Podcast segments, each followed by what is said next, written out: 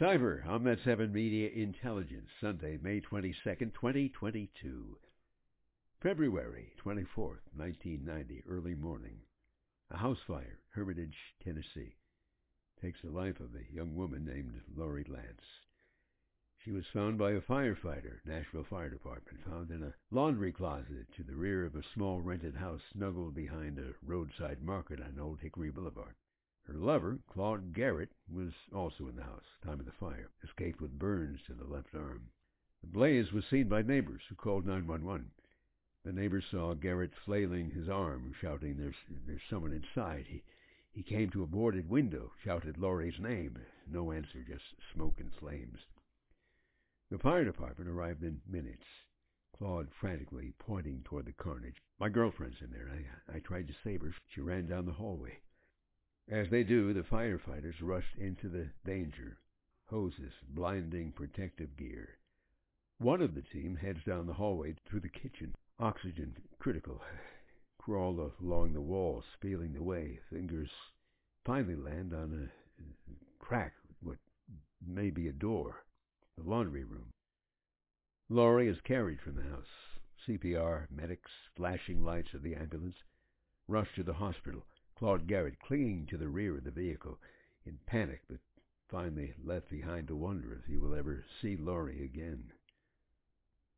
They had been partying the night before the fire, shooting pool at a local bar. Claude, Lorie, and a couple of Lorie's family members. It was all cool, no fights, no rough words. Claude, tough dude, tattoos, rough edge. Lorie's family and Claude worked together in maintenance construction projects. Naturally, professional investigators were called in to determine the cause of the fire, detective types, trained specifically on how to determine the origin of a fire and how the flames may spread dependent on oxygen, airflow, char patterns, fuel, and science, the science known at the time, over 30 years ago, before smartphones, before Siri, before Twitter. Kerosene found in the house, flowing all over the floor, large black char, almost a hole right in the living room floor. Ignition point. Arson murder.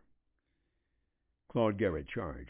Garrett set fire to the house with kerosene and locked Lorie Lance in the laundry room to die. Brought before the jury. Convicted on the scientific evidence provided by the fire investigators.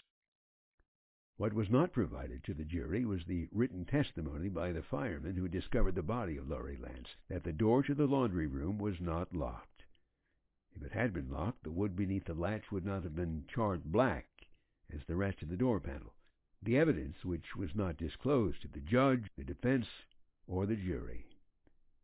The district attorney, Zimmerman, is reprimanded. New trial. The second trial is a dead-bang acquittal. Garrett's public defender is so confident that he doesn't even bother to call a witness to the stand, a gentleman named Stuart Bain, a Knoxville, Tennessee-based independent fire investigator known as the Fire PI. Bain had been fascinated with the Garrett case from the time he viewed the report from the original investigator and realized the scientific forensic evidence that we used to determine arson had been completely discredited by some of the most brilliant fire arson experts in the world. The justice system was not dealing in justice, withholding evidence, testimony from the firefighter who discovered Lorie's body in the laundry room. The door was not locked. Hardcore scientific proof with elaborate experiments with burning structure, variants of wood and fuels, toxic elements, all the variables. The charred wood that was assumed to be the point of ignition, expert after expert. The char was caused by a flashover, where the flames jump from one point to another. Couch to the drapes, for example, that creates the identical dark burned char in the floor. That now obsolete science had used to put a man in prison for 30 years. Kerosene was used to heat the home of Lorie and Claude. It's February. High-pressure hoses throwing floods of water, knocking over cans of fuel. Kerosene spilling, floating over the water, flooding the house. None of this ever heard by the jury. The truth had to be told. Bain recruited a band of believers who saw the evidence and wanted the truth. Claude Garrett had been wrongly convicted of a murder, a diabolical murder, twice. Investigators were recruited, public records, the ACLU, the Innocence Project, forensic experts, lawyers, DAs, judges, witnesses, parole boards, the media, the governor, the Supreme Court. Again, the evidence ignored. One day, the walls came tumbling down, the sky opened, eyes were opened. One Nashville judge presented with the evidence, all the evidence, expert witnesses, called to be heard, expert after expert, with credentials, videos, explanations to complex scenarios, asking for no compensation but the truth. Tuesday, May the 10th, 2022, Claude Garrett became a freer person than perhaps many of us have ever been. Who can be freer than someone who hasn't seen freedom in over 30 years? I spoke with Claude Garrett by phone a few days ago. His gratitude was just so many and so deep. But with a God bless you, it was met with a pause. Oh, he has. 30 years. No angels knocking chains off the doors. No parting of the Red Sea, no parting of the gates. It took the spirit of Claude Garrett, who never gave up because he knew the truth, no matter how long it took. The spirit of Stuart Bain, the engine, the piston. It took the passion of many. Weeks in court, thousands of documents, infinite phone calls, texts, emails, meetings in private rooms with public people.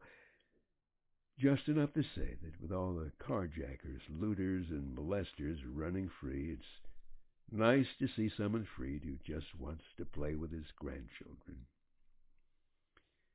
John F. Kennedy once said, "On earth, God's work must truly be our own." God got the power.